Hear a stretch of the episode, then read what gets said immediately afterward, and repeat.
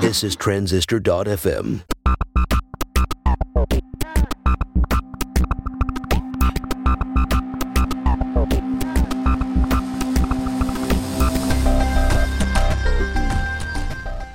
Hello and welcome to Build Your SaaS. This is the behind the scenes story of building web apps in 2022.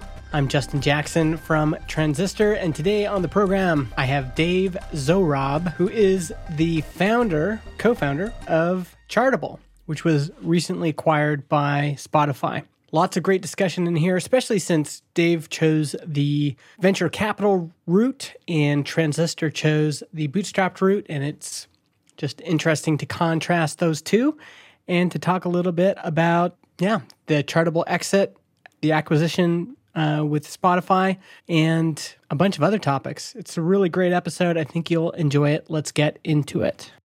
Have, have you started going into the Spotify office or is the Megaphone office remote? Uh, I go in like once a week. Yeah, so Spotify's work from anywhere. Um, Okay. So they've like, you know, during the pandemic, totally committed to this uh, remote culture. Got it. My understanding is that it was actually pretty different prior to the pandemic. I mean, I obviously wasn't there. So, um, but you know, they have this absolutely gorgeous office I've been there. downtown Manhattan. It's amazing. Yeah. It, the, the view It's of really amazing. like the view of the water is I was like It's crazy. I remember they brought me up to I mean, I'm a country kid. I grew up in this little farm town in Alberta and uh, I was meeting a few people there that day. And I've only been I had only been to New York once before that. So I remember just going into that building and they're like you're going to have to check in. And so there's like security guards and I had to check in there. And then they bring me up to another place uh, in the elevator. And then it's like this massive waiting room. And then they're like oh yeah. And then they check on the computer. They're like oh yeah you're meeting with uh, bill and then you're meeting with okay yeah sure. And then they just tell you to wait. And in my mind i'm thinking this waiting room is the the office like this is this is it you know and Yeah. like maybe there's some offices on this floor like just like around the corner or whatever and and then uh I think I met with Bill first, and he's like, "All right, well, let's hop on the elevator." I'm like, "Wait, there's more floors?" There's more. And he's like, "Oh yeah." And so we went up, and wow, Yeah. just it's just mind-boggling to me the scale for you. Is there a little bit of culture shock because how big was Chartable Oh, before? yeah, for sure. Because Chartable's like We 11, 11 people. people. Yeah, Yeah. Um, so it's obviously, regardless of like, you know, I think, you know, just to be totally clear, like part of why we ended up with Spotify is that we really felt like there was like so much alignment, both from like a vision perspective. I know this sounds cheesy, but it's like actually about people too, right? Like we were like, met a lot of people throughout the lifespan of our company. Yeah. Some of whom were serious about buying our company and some of whom weren't. Some of whom were customers, partners, whatever. yeah, And we're like, these people are great, right? And so like, you know, the there's tons of alignment on all this stuff, and it's still, you know, Spotify I think now is like eight thousand people. wow, So, um, you know, there's a little bit of a gap in terms of numbers, Yeah. just like a little bit, like you know, almost three orders of magnitude. So, you know, yeah. Yeah, that and and not the going from a small team that's kind of focused on one thing and even like within podcasting chartable was focusing on this very narrow piece Yeah. right and now you're in a business that is in music it's in producing content it's in ads it's like that must be so and even within because you're in the megaphone division is that right? Yes, yeah, so even megaphone's business must be quite multifaceted. There's hosting there's analytics Absolutely, man. there's it's so uh it's really complex. Obviously it's like a huge part of spotify and a huge part of the podcast industry. So yeah it's certainly you know we've only been there for about three months a little over three months and uh it's absolutely like a huge learning experience. First like um you know understanding how stuff works at an organization this large Yeah. right um because the last time i worked at a big company was like 20 years ago my first job out of college right Yeah. so like who, who are you um, working for you know, then i worked at microsoft right out of school wow um, in Seattle, yeah, in Redmond, um, on uh, office. So uh, that was uh, 2003, right? Yeah. Uh, so almost 20 years ago, and um, you know, uh, I I didn't uh, make it all that long there. Although I had, you know, it was certainly an eye opening experience for like a 21 year old to like yeah. uh, see how uh, software gets made at that scale. But Did here you- it's like it's pretty different, right? Did you work for smaller companies between that, like before Chartable? I left Microsoft and started a record label uh, in San Francisco with some friends, and I was doing some like consulting, and then kind of like fell into startups, um, kind of by accident. Like did some was contract the work what for a was the record label? I I I think you told me Um, this, but it was called Tell Records. Yeah, so it's like a really it was like an art music label. We put out like super weird, uh, like experimental music, like sound collage, modern composition, okay. that sort of thing. We did okay. I think our our number one record. I mean, CDs we put out back when people bought those. Uh, yeah. Not a bad time to have a record company. Yeah. I mean, we sold fifteen hundred CDs of our top selling Wow, record. there you know? That was go. pretty good. Yeah. Uh, yeah. Um, you know, it was a different time. Uh, I spent all my savings from Microsoft on this thing. Um, and uh, and then yeah, kind of stumbled into startups. Uh, You know, I moved to San Francisco to be with, hang out with friends, Yeah. and to play music, and ended up, you know, startups were in the air, even though it was like 2004 when I moved there, and it was kind of the, still like that hangover from Yeah. dot com 1.0. Yeah. And then I kind of like found my peeps, like found, you know, people who are building stuff. And, um, you know, so I worked for this company called Hot or Not, it's like early dating site. yeah. Um, I worked for, I started a, startup, uh, at my first company back in 07 doing like, um, Facebook apps and then iOS apps, like in the dating social networking space. Yeah.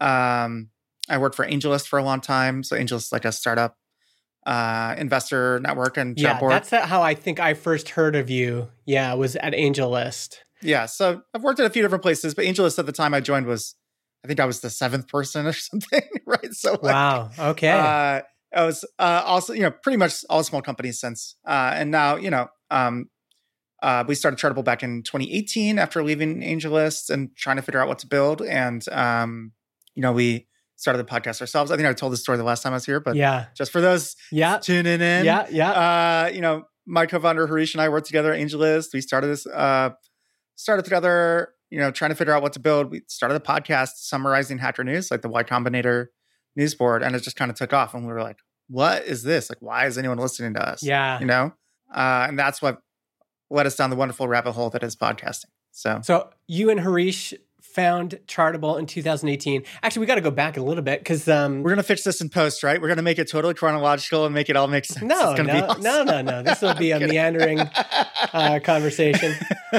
I might, I might give Chris a few notes, but uh, often I just, often I just let Chris, our editor, he just, uh, he just decides what he thinks is interesting. Yes, I also uh, hello Chris. Uh, we also uh, hired Chris to edit the Chartable podcast back when we were doing it. Oh, He's nice. the best. But yeah, Chris is awesome. Chris always has these one-sided conversations where people are talking to him, but um, uh, but he cannot respond. yes. He's like, "Oh, that's nice," you know. He, but he, he can't he can't say Yeah. anything. So you were were you a computer guy in the beginning, or were you I just was a computer guy. Still am. so so because you were like a creative music kind of you were into other stuff? Only thing I've ever done for work is programming. Right. So like when I was, I started doing it when I was like a really little kid. I don't like, you know, I have, I know the stories that my parents tell more than I remember it myself. I do remember like our first computer. yeah. What being was like one of those Radio Shack ones I hooked up to the TV. Was it a TRS 80. a TRS? Oh, nice. Yeah. So like it ran basic and you know, we had a cassette deck that would load like I almost said apps, programs onto it. the funny thing about those cassettes is I, I remember we had that on our VIC 20, but you had to type in so much code just to get them Just to, to load it off. It was yeah. it was like Uh, and even that that idea to me even today that a cassette could have data on it is just mind-boggling yeah. So it goes all the way. I mean, it's literally the only thing I've ever really done. Yeah. You know, I've always been a, a computer, uh, an indoor kid, as they say. yeah And like, um, you know, I was coding when I was little, you know, went to school, you know, for computer science. Like I, I did like, when I was in middle school, I was writing like programming tutorials and putting them on the internet yeah with my, my parents' home address. Um, yeah. in I think you can still find these uh, with my parents' home address uh, in the text files that were the tutorials. You know, saying like, hey, if you want to like write me a letter or like buy some like I like published a, a CDR of all the programs that I like had collected for my website, which was pbasic.com. Wow. And uh, yeah, this is like 1994 or something, you know, so like a while ago. And now all those text files are just like on Usenet forever or something. yeah, I mean, I think they're still around. Um, uh, my uh, good friend, uh, who was, uh, I guess, my best man when I got married, uh, quoted from some of the tutorials um, uh, during a speech at my wedding, That's talking amazing. about juicy bits of code I was sharing. wow. So, you know, but you were and you were selling these. So were you were you in yeah. So I like wrote a bunch of tutorials and I would sell. Um, I sold like CDRs of like all the code that you know people would submit their programs to be featured on the website. Yeah. we had like a forum with a bunch of stuff that people wrote. And so yeah, I would sell these CDRs. People would like send cash to my parents' house. That uh, is and amazing. yeah, Wow. uh, and like I was an early like Amazon affiliate. You know, back in like 1994, 95. Like you, you know, I, I think I made like a you know for, I think I was like you know in my early teens, maybe preteen. Yeah. it was like decent money, like a few hundred bucks here and there. I was like, this is incredible. That- you know, like this That like, is incredible. more money than I've ever seen.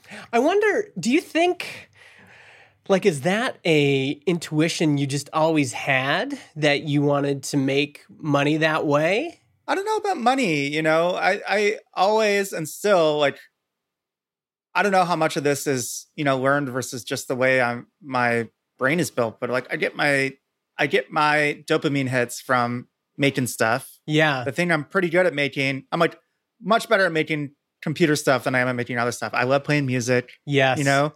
Uh, I'm not the best musician in the world or anything. Yeah. I think I'm like a much better programmer than I am a musician, or much rather like product designer. Or I, I don't know about designer, but product maker than musician. You know. Yes. Um. So But but what what where does the attraction towards the commerce side come from? Because there's lots of musicians who are fine who don't start a record label. A record label is the capitalistic manifestation of music. And so sure. what I mean, what- it's certainly a money losing venture. So it, was in some ways a nonprofit, not, Yeah. not necessarily by choice, but like, um, I don't know. There's something about like wanting to put stuff in the world, right? And and like one, you know, you need to like, you know, in music at the time, in particular, it felt like a retro label was a way. You know, record labels that I would follow had like very particular brands of the style of music they would release.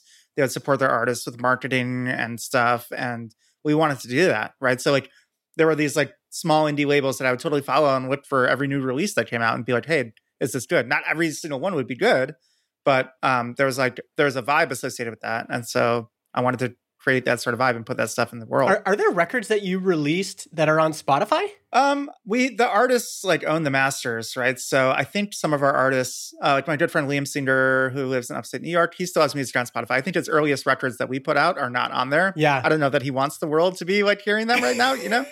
um, we worked with um, this guy Scott Solter, who's an amazing record uh, uh, recording engineer and producer. He has some ambient music that's still on Spotify. This woman who goes by Noveller now. She's like really big in the New York like avant-garde music scene. I haven't talked to her in like 20 years. We put out this record that she made with a friend, um, you know, in 2004 or something, right? But like, uh, she's has a great music career, right? Uh, playing with uh, yeah. like cool ensembles and stuff. it's pretty cool that you you had that experience and now in some ways you're full circle now you are you are uh, working for spotify which is big in the music game yeah, we're kind of yeah back in the game. Yeah, and I did like you know I did college radio and was like the music director of my college radio station. So there is a lot of like kind of like consonants, like in like echoes here between kind of my past interests yeah and current interests and future interests. Right? There's like music and audio and tech, right? Computers, and they're all kind of coming together. Man, it's all meant to be. it's all meant to be do you, do you think everybody has that intuition though to want to to go to the entrepreneurship side of the think so you, you do or you don't I don't. I don't. What do you think? Oh, I'm in trouble uh, on Twitter for this at this very moment, so that's why I'm asking you. What's the trouble, man? I mean, I'm just exploring some ideas, and I, often I explore them in public. And I think I admire you for that. I think one of the things that's interesting, it'd be good to get your take on it, but I, you know, it does seem that um, entrepreneurship is interesting, even compared to any of those other things you mentioned music. Um, actually, entre- entrepreneurship is very much like those things in some ways. So anybody can pick up a guitar. Anybody yep. can in in these days anybody can release music. Uh, anybody can start coding. Anybody can release tutorials on the internet. Um, what's interesting about that compared to other things where there's a lot of gatekeepers is um, not gatekeepers. It's what's interesting about entrepreneurship compared to other competitive pursuits like the UFC or the NBA is that I can't just wake up one day and say, I want to step into the ring with Conor McGregor, right? I can't just do that. Yeah. I can't just one day just run on the. I don't know who that is, but I assume that's a UFC person. Yeah, I'm. I this, the problem is I used this UFC uh, metaphor, the example, and now everyone thinks uh, I'm like into violent sports. Are you a UFC? Which person? I'm not. I, I, I I'm not at all. But but he's a famous person who's a big fighter. He's a big fighter, and you can't just go fight him. That's right. And or you, you could maybe. I, uh, well, you you could, but they wouldn't let you. You know what I mean? Like I can't just run onto the court during an NBA game and say, "Okay, I'm I'm a basketball yeah. player now," and you know, and but entrepreneurship and music and anybody who wants to be a public programmer person, anybody yeah. can put out their shingle and say, "All right, I'm an entrepreneur. All right, I'm a musician. Yeah. All right, I'm a, a programmer who shares stuff on the internet. And what's interesting about that is we are still competing with people at the highest caliber. So you're still competing oh, yeah. with LeBron James, um, but you are you're just some person off the street. And yeah, you're just a guy. I'm in my garage. Yeah, making websites, man. Yeah. and I find that fascinating, partly because the one of the things when when I talk about business, one of the things I kind of explore is I say I think actually in business you want to look at the survivors the, the survivors the people like survivorship bias we actually yeah. want that in business because statistically, the pool of people who can just put out a, sh- a, shingle is infinite. Anybody on their tax return can say, Well, I'm a sole proprietor and I lost yeah. $20 this year. And so, if that's true, then we, whenever we're, we're thinking about business and we're thinking about how to do business well, uh, we almost have to exclude that group automatically and say, well, we we can't really be thinking too so often you know i'll say is this the controversial part where you're like trying to like kind of separate a certain kind of business from another kind of business or a certain kind of entrepreneur from others? I think that's the part that people got sensitive about. I can see how people might be sensitive but i think it's true if only because like uh you know people's motivations and like the desired outcomes are different. It's like are you even playing the same game? Yeah. Right? so like like to go with the sport metaphor, it's like, are we playing the same sport? Like if like if you're playing like entrepreneurship volleyball and I'm playing entrepreneurship water polo, uh, am I, you know, are we should we really be judged by the same uh rules? Yes. Right. And I think that that could apply to like somebody's side project that they're doing out of total passion, zero commercial desire. Yeah. Versus um, you know, bootstrap business whose goal is to be profitable or massively profitable. Yeah. Versus like a venture backed startup whose like plan is to like lose tons of money for a while. Yes. Right. yeah. Let's okay. Um, let's, these are like very different games. yeah. Let's let's talk. Let's dig into this a little bit. So, for you, when you were starting Chartable, outside of your business objective or your um, yeah. even your philosophical objective, what was your personal objective? Like, why were you starting it?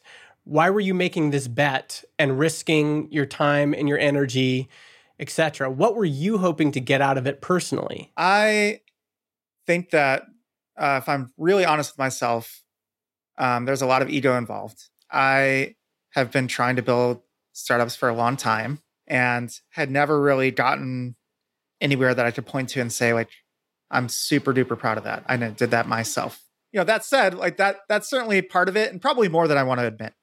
Another part of it is that, like, like I said, I'm wired to get kicks from putting stuff on the internet, right? And making stuff that people use. Um, when I, when we've stumbled upon podcasting as like a potential industry to explore, I was just totally shocked that the kind of tools available to creators were, you know, I hate to say this word, but I'll use it like primitive compared to what's available for other media. Like, you know, I I mentioned earlier, I do, you know, I made mobile apps in the early days of the App Store. And really quickly, these like very sophisticated tool, tools developed for creators to, you know, I don't know if we would have called them creators at the time, but developers, yeah, to to make apps and to like you know figure out what's working and to grow them and all that stuff. We were just kind of shocked. Tools like App Annie, yeah, App Annie, Flurry, uh, even the early monetization networks like AdMob and stuff all had a big analytics component. Yeah, you know, because like you put this app out there and you had no idea what was happening other than like you would get download numbers from Apple once a day. Yeah, right. Yes. So even worse than what podcasting uh, was when we started. Yes. Right? Yeah.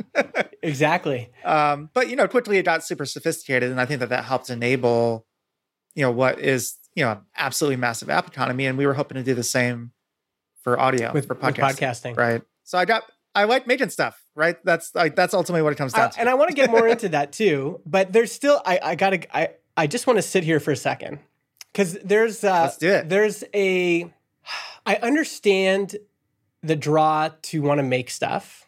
I understand that completely. I also understand the attraction to what seems like an opportunity.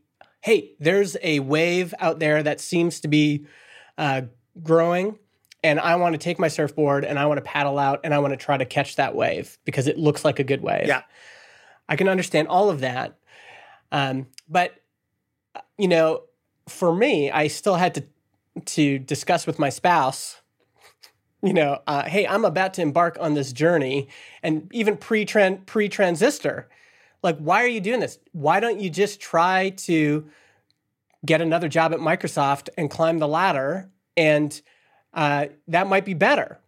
So, what what was driving you personally? Why even play this game? Why make these bets in the first place? I, I mean, I think ego is actually a pretty good answer. That's part of it. Yeah, I mean, ego is probably a big chunk of it, but also like and this is they're probably related, but like literally what what makes me happy, mm-hmm. right? What makes me happy is, oh, and this has always been the case since I was putting like programming tutorials on the internet, like you know, thirty years ago. Yeah, right. Making stuff that people use makes me happy. Period. Yeah, and it, you get to make a lot more stuff when you start a company. you have a much tighter loop between, hey, I have this idea that might be good and let's find out if it's good versus like the kind of you know just by its nature any larger company has more risk you know yeah. like it's risky for them to do something new and so it has to run through all the different departments and all that stuff yeah right? i remember when i joined microsoft i was supposed to try to fix a bug with uh, the spell checker that's like a shared component between like outlook and word and all the yeah. office stuff and they're like, you have to go talk to so and so over in Word because he owns the dialogue box that contains the spell checker settings. Yeah. It's like this guy's like life's work, basically. right? Yeah. And I'm like, I don't know that I want to be that guy. Like, I think that's a good thing to own that, to like make sure that that dialogue box, that settings panel is really good. And I'm glad that somebody really wants to do that. Right. Uh, but for me, I wouldn't get enough kicks out of it to like refine the dialogue box for 20 years. Yes. Right. but the, and then there's this other iteration on top of that, which is you start this record label, which is fun. You control things, you get to find the artist, you get to do the marketing. But there was part of that that was not uh, satisfying because you say it didn't make very much money. Yeah. I mean, I spent all the saving money I saved up. Uh, and um, we weren't able to do it anymore because we ran out of money. Right you know, uh, going back to the idea of the different paths, right? Side project versus bootstrap versus like a venture. And these are not the only options, yeah. but there are a few of the many available options for making something on the internet.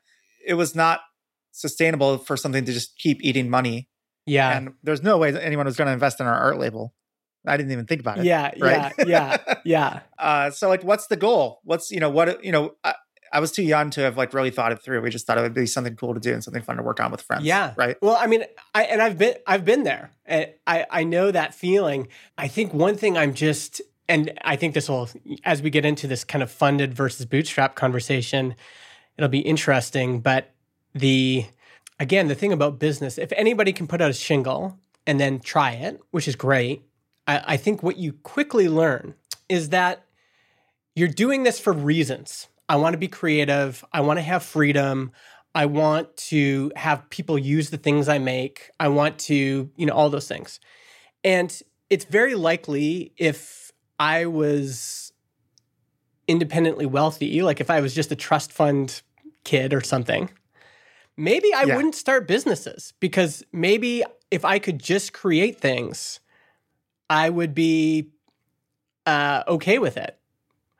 What do you think? Do you think for you, you, if the economic incentive wasn't there, you would have been okay to just keep creating things if you knew you just had enough money? it's hard to say, right? Because I'm not a trust fund kid, you know, uh, and so like obviously like wanting to make money is part of it, but like money is definitely not my primary motivator. It just isn't. I could have, I would have made many different decisions all throughout my career, if you even want to call it that.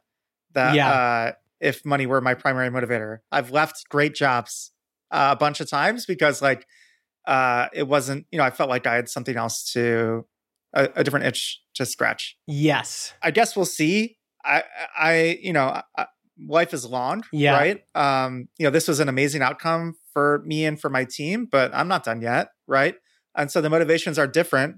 It's not the same as like literally thinking that this is like life or death. Obviously, it wasn't life or death. It's just making a website on the internet and trying to sell it. It felt so intense, especially the kind of the last year, year and a half of Chartable's independent existence. Um, really trying to fulfill what I saw as its potential. Yeah. Uh, it felt like this like imperative, and a lot of that, you know, is economic, right? Um, but also just like deeply personal. You know, deeply. It's about my own baggage as a maker of things and as a person existing in the world that I felt like I really had to do this. Yes. Right. Yeah. And do I feel like I still have to do it? Yeah, I do. Like I'm I'm broken in that way, right? Like that uh you know, if I were to be done, you know, I'm uh, we have a, a long a lot of work to do at Spotify. yeah. Whenever that work is done, you know, I don't think I'm just going to like go chill on a beach for 5 years. Like I'm going to going to go do something else, go make something else, right? I don't know that I could help that. Yeah. You know, even if I like thought that it was like irrational, which I think it is irrational to do, um, I'm still going to probably do it because that's just that's how at this point that feedback loop of of wanting to make something and seeing it made and seeing people use it and trying to make it better and trying to sell it and trying to learn. Mhm. Um, that's that's that's my that's my loop. I'm addicted to it. Right. That's what I want to do. And you, and your comment about the timeline is so interesting because one one of the things that was interesting when you and I met was we were on this path where our timelines were adjacent, and but we had we got to see the the flux of that, right? And of course, life is still playing out. Uh, so I got to wa- watch you make bets, and you got to watch John and I make bets, and at different times, it felt like, you know, like at the beginning, you had raised money. And so you and you and I talked about this. It's very, it's kind of like at that point when you raise, I think you raised 1.3 initially. Is that right? yeah, it's like uh yeah, almost one and a half. Not quite one and a half. So you raised one and a half, and it was like you had chosen a path because at that point, you know, getting to 20k MRR wasn't like that wouldn't be good enough. Like you had to keep you had you had a different path, correct? Yeah. There was there was a point, you know, we had thought that we were gonna like try to bootstrap it, bootstrap it, meaning like we didn't even know what we were building, bootstrap a company, right? When we quit our jobs at AngelList. But when we fell down the podcast rabbit hole, we just thought like, man, this opportunity is just so dang big. And it would be foolish not to be more aggressive. Uh, that was our thought at the time. Now, I will say that's not the only path that's the path that we chose. I'm incredibly impressed by what uh, you and John have built. And there's a lot of other folks building and podcasting that have been building their own way, whether that's a venture way or uh, angel way or a self-funded way, whatever way it is, or as a side project, right? Yeah. You know, these are all totally valid paths. Yes. We chose a particular path. And once we chose, we had to commit, Yeah. right? There's, like, there's no going back, right? Um, so that certainly changed what our company's journey looked like. And in the end, we have an outcome that I think we can all be very happy with. Was it the, you know, absolute, you know, world changing 10 bazillion dollar outcome? No, but was it like a, a really important change for us and a great positive outcome for our team and our investors? Yeah. And that's great, you know? And I'm really proud of that. Yeah, well, you should, and you should be. I think that that's what I liked about talking to you is because that it was like I could see. I mean, and and there was times where I could see Dave's approach is is probably better. Like at the beginning when Jon and I were suffering, and you know Jon's still working a full time job. I had my own stuff going on, but I'm really putting all my time and energy into Transistor, and so I had money stress, and Jon had time stress. Because now it's easy to like gloss over that in the past, but it's very likely. The initial pain. Well, the initial pain, it's it's very likely we might not have made it through that.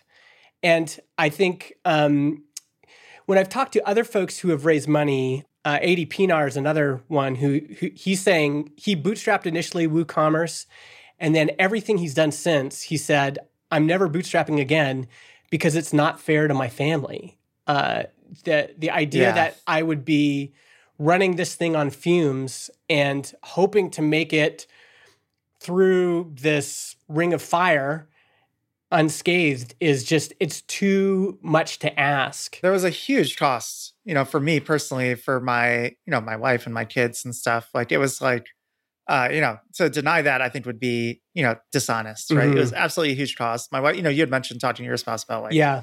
Um before starting transistor that it's like a big change and you know, we talked it through and we had some timelines and like you know given that we had a good outcome it all makes sense. In the retrospect it was also a great idea great way to go. It absolutely could have gone a different way right? And it would have been it would have felt very different. Um and even you know especially at the end like going through an m&a process hmm um it was very stressful. And my kids noticed right Mm. i have two like a six year old and a three year old they absolutely noticed right so i'm not wasn't around very much right i was here in the garage Yeah. right like, all the time. You know, I'd wake up at like five, do some work, go in at six thirty, and get my older daughter ready for school, walk her to school, come back. You know, it's just like it was like there's some months, some weeks and months of uh of a total grind, right? But in retrospect, totally worth it. do, do you think raising money made the personal side, family side less stressful because you were able to pay yourself a salary from the beginning? Yeah, it definitely did. I mean, we had a kind of built-in checkpoint. I personally had one because we knew that we wanted to have a second child. hmm and either I would have to have something that was like I would be okay with committing to bootstrapping and saying like, hey, we we're going to bootstrap this and this is the plan, and then we'll I'll be making X dollars a month within you know 18 months or whatever it is, hmm or raise money or go get a job. Yeah. Those were my options. Yeah. Right. Um, and so that's you know, probably influenced our our decision making a little bit.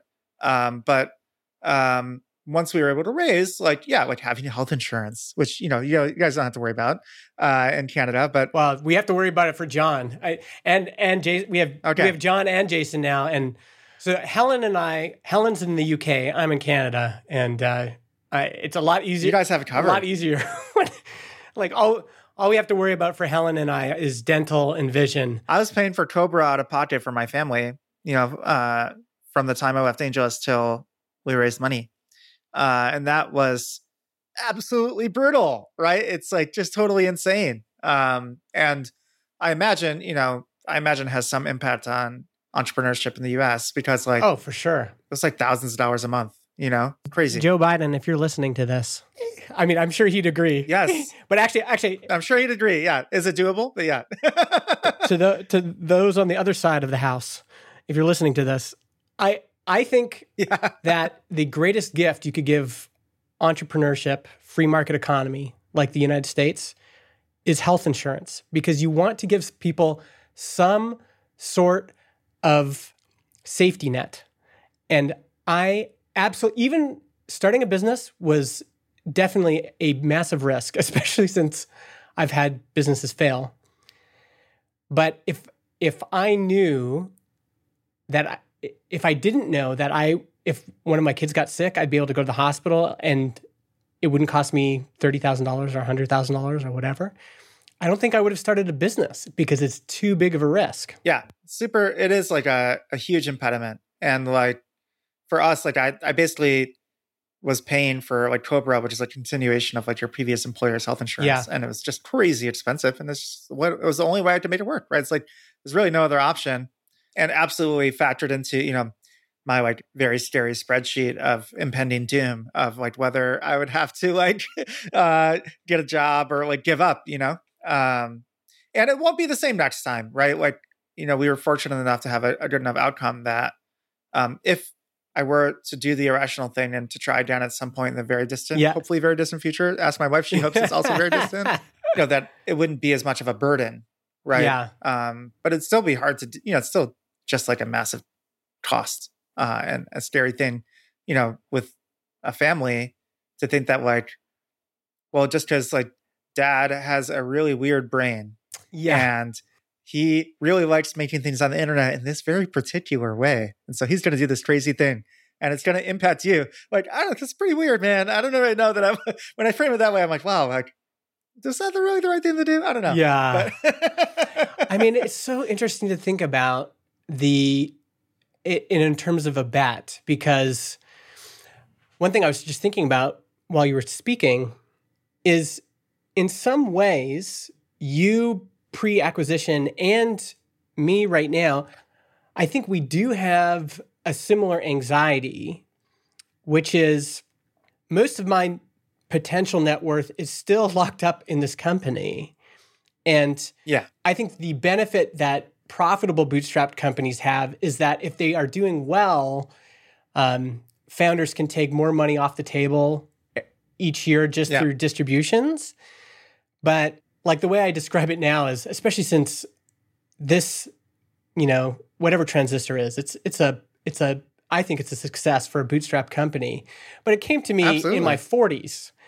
And so I say I'm I am poor in terms of net worth, but but wealthy in terms of income, right? So it's nice having a high Yeah. income, but there's still this feeling of like if this goes away, I still have that same anxiety of like uh, I haven't taken enough off the table for this to be fine. Now, every Yeah. year that we keep going, that becomes less and less of a concern.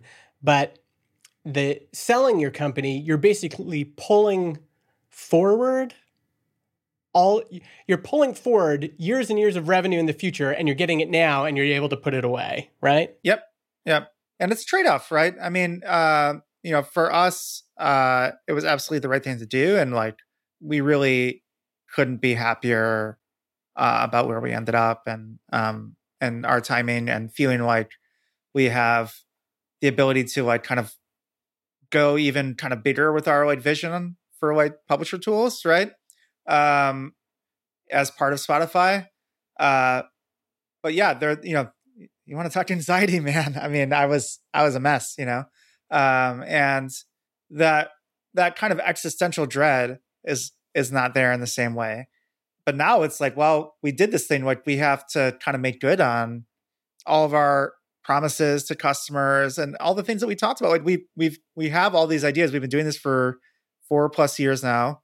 I think our I guess our four year anniversary of Chartable will be like uh, next week or something Oh, nice. um, and we have a lot of work to do and it's just it's very different to get that work done in in the larger environment. There's like kind of it's almost like there's more at stake. It's not like there's more at stake for me Mhm. like personally like if i screw up then like my entire income is going to be destroyed and my family will be ruined.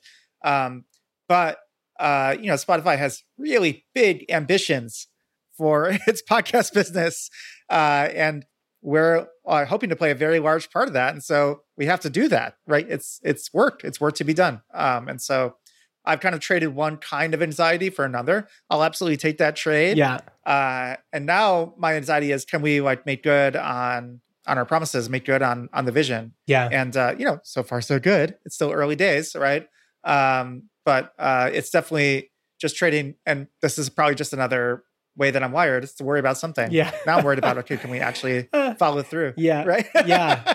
Can you, can you tell me a bit about that transition? When I talk to Jon about an acquisition, his feeling is like, ah, n- neither of us has worked for a big company, but we've both worked Yeah. for companies of 100, 200 people, and we we like this way more. But every once in a while, I have a thought of like, maybe we could eh, see this is the fantasy but I, I think maybe maybe this is delusional but maybe we could jon maybe we could go to somewhere like amazon or spotify or apple and really kick ass at that level that would be sort of interesting um Yep. how was the transition for you and you know your team of being like you're this little unit that can execute at a certain level and you're scrappy and you're you know you're doing all the things is that transition difficult going from small company to big company do you feel more empowered like do you just feel like you've just got a bunch more gas in your tank and now or they've given you like rocket boosters like what's the feeling inside of a bigger company Yeah, it's definitely a different feeling. For me, I think there's trade-offs, right? Like the the total impact we can have um, if we're able to execute. I mean, we are able to execute because we're very capable. Uh, but uh, you know, the impact we can have as part of Spotify is absolutely much larger. Spotify has these crazy ambitions, and they've been very public about yeah how they want how big they want their ad business to be uh, and how important podcasting is to that bet yeah right and um so if you fast forward a few years as like um you know they execute on that they we execute on that plan. Mhm. um you know the impact is just ginormous. And what chartable was this small company we were absolutely limited by our resources. We could only do what we could do with our budget and with our you know headcount. And Mhm. uh, we're absolutely getting you know we have two new hires starting next week. We have uh, other open roles. Like it's really exciting to like get a little bit of that rocket fuel right? Yeah. And the trade-off is that i'm not in charge anymore Mhm. you know? There's a i'm not the ceo of spotify. Yeah. Uh, and uh, you know so like we're we're simultaneously like trying to like step on the gas in terms of like what we can do as chartable but also figure out what it means to exist within this larger company. And you know we're, we're one piece of like a very big puzzle. Yeah. Right? Um so there's there's kind of like there's there's pluses and minuses. There's like things that are harder things that are easier. Yeah. Uh the existential dread being gone that's quite valuable to me Yeah, Uh, yeah. honestly better for my team better for my family it's like i don't you know uh don't have to like uh wake up every morning or in the middle of the night uh with that like sweat right You're sleeping better? oh yeah Oh, good.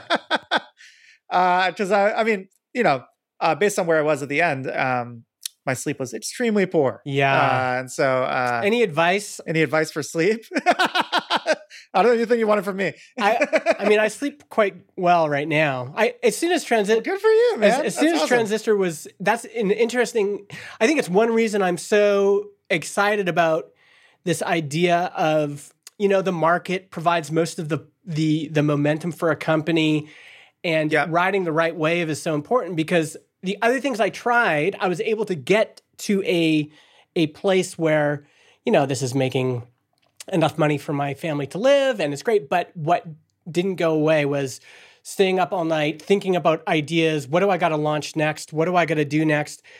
Once transistor was working i slept way better. I still Yeah. sometimes wake up at four in the morning but it's not with dread. It's more like excitement. It's like oh wow Yeah, like for i just get fired up. I'm wondering if you have any advice for other companies that might get acquired in the future. How could what can they do now to prepare to make that due diligence time less of a nightmare? Or is it just you just got to go through it? It's just always going to be difficult? You can definitely prepare. You know for me i'm not a i'm not a uh trained business person. Yeah. Uh, and so the uh financial side of it was something that i had to prepare kind of like during during you know Yeah. in prep for the process and during the process. So all that kind of like really boring stuff to me, very boring. Yeah. Uh, stuff like um, having a solid, um, you know, solid accounting, bookkeeping, Yeah. revenue model, tax stuff, making sure all that stuff is super clean and ready to to share. Mhm. It's really important, right? Yeah. I spent many hours on it when I would, would have rather been working on product, uh, kind of because I was like cramming it all into a very short time, right? Not that we hadn't like you know had some books or whatever, but it like wasn't. It didn't feel as important, you know, to me when I was like flying on my own. So get a bookkeeper. Get a really good bookkeeper and pay attention.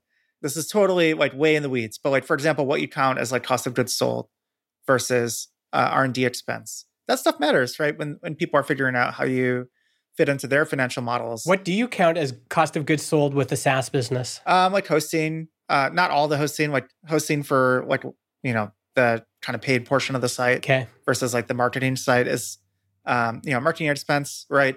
Um, so all, all these kinds of classifications, like your kind of financial partners might not necessarily know your business. They don't know your business as well as you do, Yeah. right? So like knowing what to what to put where, you know, some of it is like very much cut and dry. This is what the IRS says, or this is what I, you know the government says. But a lot of it is like, well, what does it mean for your business, right? Mhm. uh, how do you use this particular piece of software or uh, this other service to support your customers, right? Or to acquire new customers. And then like understanding the levers of the business, like how, you know, you seem to know a lot about SEO, Mhm, for example, mhm, Justin. You mhm. do a great job understanding how like how you can model growth in the future and telling that story. Yeah. Um, is a is a big piece. And we certainly had our, our own models, but with the kind of level of rigor that uh, potential acquirers might want to see is more than you would use internally Yeah. right? Um, having something to guide a product roadmap is very different than having something to to present to a finance team Yes. uh, or to an investor, even right? Uh, you know, the level of rigor is different. How, how did you how did you make that process more equal? Because you know Spotify's a massive organization. You're a small little team. Did you you just had some a lawyer on your side, some finance people on your side? yeah, we had a great team. We had a great lawyer. We hired an investment banker, um, this guy Yale Yi, um, and who's great and who's been behind a lot of podcast deals. okay, interesting. who really helped us understand the process. You know, we we had all these different partners that supported us, and they would come on come on the calls uh, when needed. Yeah, Uh, but ultimately, if you're the CEO, it's mostly on you, yeah, right? Uh, you're kind of driving the process. It's definitely it's kind of hard to to speak about in the abstract, but um, it you know there's there's plenty of good resources out there. Um, and you know, for me, it was definitely something that I learned so much by doing. I, I feel like I went to business school uh, in like a really short time Yeah, span. yeah. learned a lot, right? Yeah. I can see that being stressful. Yeah. that is an understatement of the century for me. Yeah. um, so let's talk about podcasting. Um, first, I want to know what are you excited about doing with Chartable? What's this next kind of phase look like? And then second, let's talk about the podcast industry in general, where you think it's going. Um, you know, what's what are the next five, ten years? So let's let's start with Chartable. What are you excited about building now with Chartable? Yeah. Um, the big things we're doing as part of Spotify is just doubling down on on building tools for publishers to help them understand and grow audience. Mhm. Um, and so that's how we fit into the Spotify uh, picture. And so um, we're really excited about um, leveraging like Megaphone data, leveraging Spotify data to give publishers a better understanding of what's happening with their shows, who's in their audience, uh, and and you know tools to you know we have these smart links and smart promos like web to podcast attribution, podcast to podcast attribution Yeah. that folks use for marketing their podcast every day. We want to like really make those just like unstoppable tools. Mhm. Um, uh, and um, we think that leveraging some of the Spotify data to do that will, will be great. I don't know how much detail I can go to, but uh, we're we're planning on improving them. Will it continue to be agnostic in terms of also providing data from Apple? And is that the plan? I can't speak to like what Apple is going to let us do or not do, but our plan is to is to keep uh, the tool as agnostic as it can be and to offer it to all podcasters, even if you don't host on Megaphone. yeah.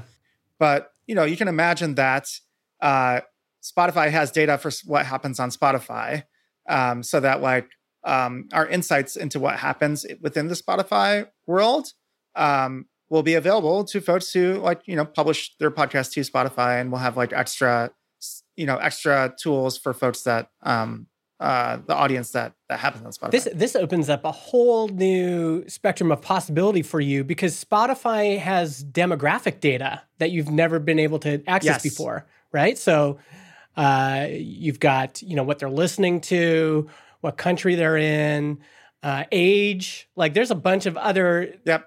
Uh, you must be really excited about that possibility. We're really excited, right? And it's certainly a process. Like we want to make sure that we honor of Chartable's like contractual commitments to our publishers about and to listeners about privacy. And Spotify has like really strong privacy frameworks, like really intense uh, processes, right? So there's a lot to do. I wouldn't say that we're done with it, but you know, we've spent a lot of the first like chunk of our time within Spotify, like kind of working through those legal processes uh, to make sure that you know everything is in the clear. But I'm so excited about it, right? Because like we're a data company um, and and love putting you know giving uh, podcasters data that'll help them Yeah. uh, you know grow their shows.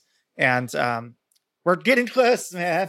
can you, can you tell me a quick like what's a, s- an example story of this like is it that i'm going to have a podcast and i'm going to want to know which show i should do a promo swap with and so you're going to be able to better better identify the shows that i should do a promo swap with like it's, you're going to surface that kind of information that's that's one potential story. Like I don't know, um, you know, the, in the short term, the goal is just to like make things kind of like quicker and easier for folks. Like like for example, like we we're part of Megaphone, we can make like a lot of Chartable customers are Megaphone customers. Yeah. we can make the uh, kind of like tight integration between Chartable and Megaphone that will just make people's day to day, like the marketing, audience development people that have to live yeah in Chartable and Megaphone, made their lives really easy. And that's what we're shipping in the short term. Got it. Right. It's just like kind of like uh, improving the flows. Like Chartable as an independent company, we have like so many steps to get anything done. yeah And you know, for the folks that are within, you know, the kind of Spotify fold, we can make their their day to day much better. But yes, you can imagine in the longer term, um, uh, offering folks like yeah, better ways to grow their audience and, and leveraging demographic data to do that yeah um and uh you know we have to like finish finish our processes so like before i can promise anything but yeah um your story is not far off like ultimately our job is to help people understand and grow yeah. right? And promo is just such a big part of growing a show. Yeah. And whether it's promo within your own network which is like a huge use case Yeah. right? Um uh, or promo across networks um across shows. And it doesn't ha- and it's not just like these gigantic networks that are doing this. It's like even shows getting a modest number of downloads can benefit from promo right so and we want to make sure that we're serving those folks too Yeah. What uh, to to end? What do you think are some things about the podcast industry that I'm missing?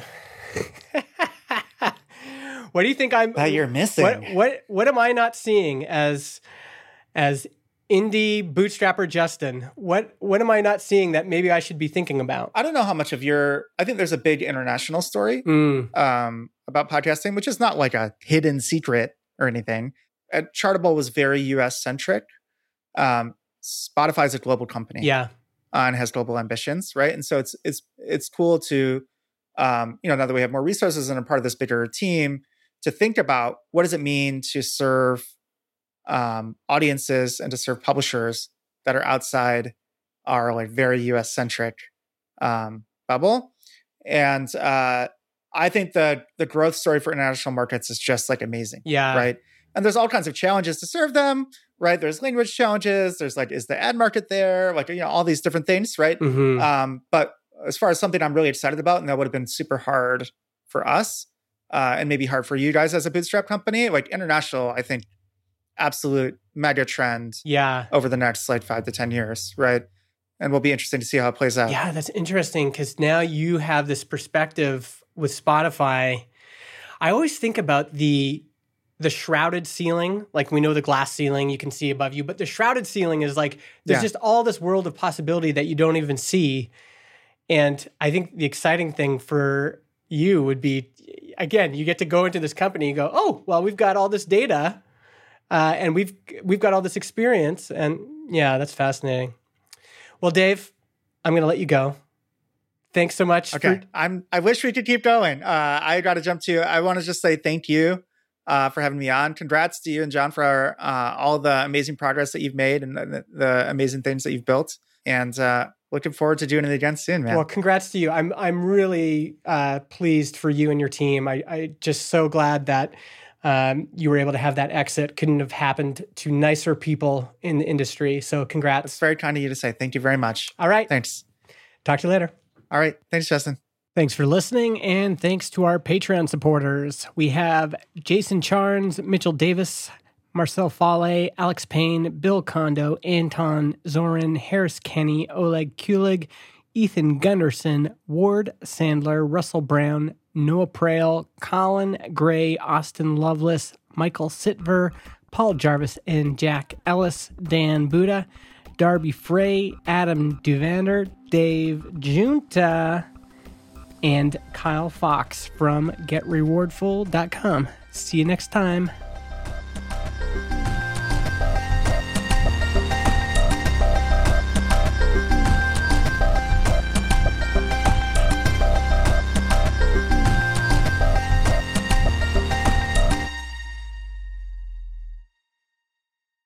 Podcast hosting is provided by Transistor.fm.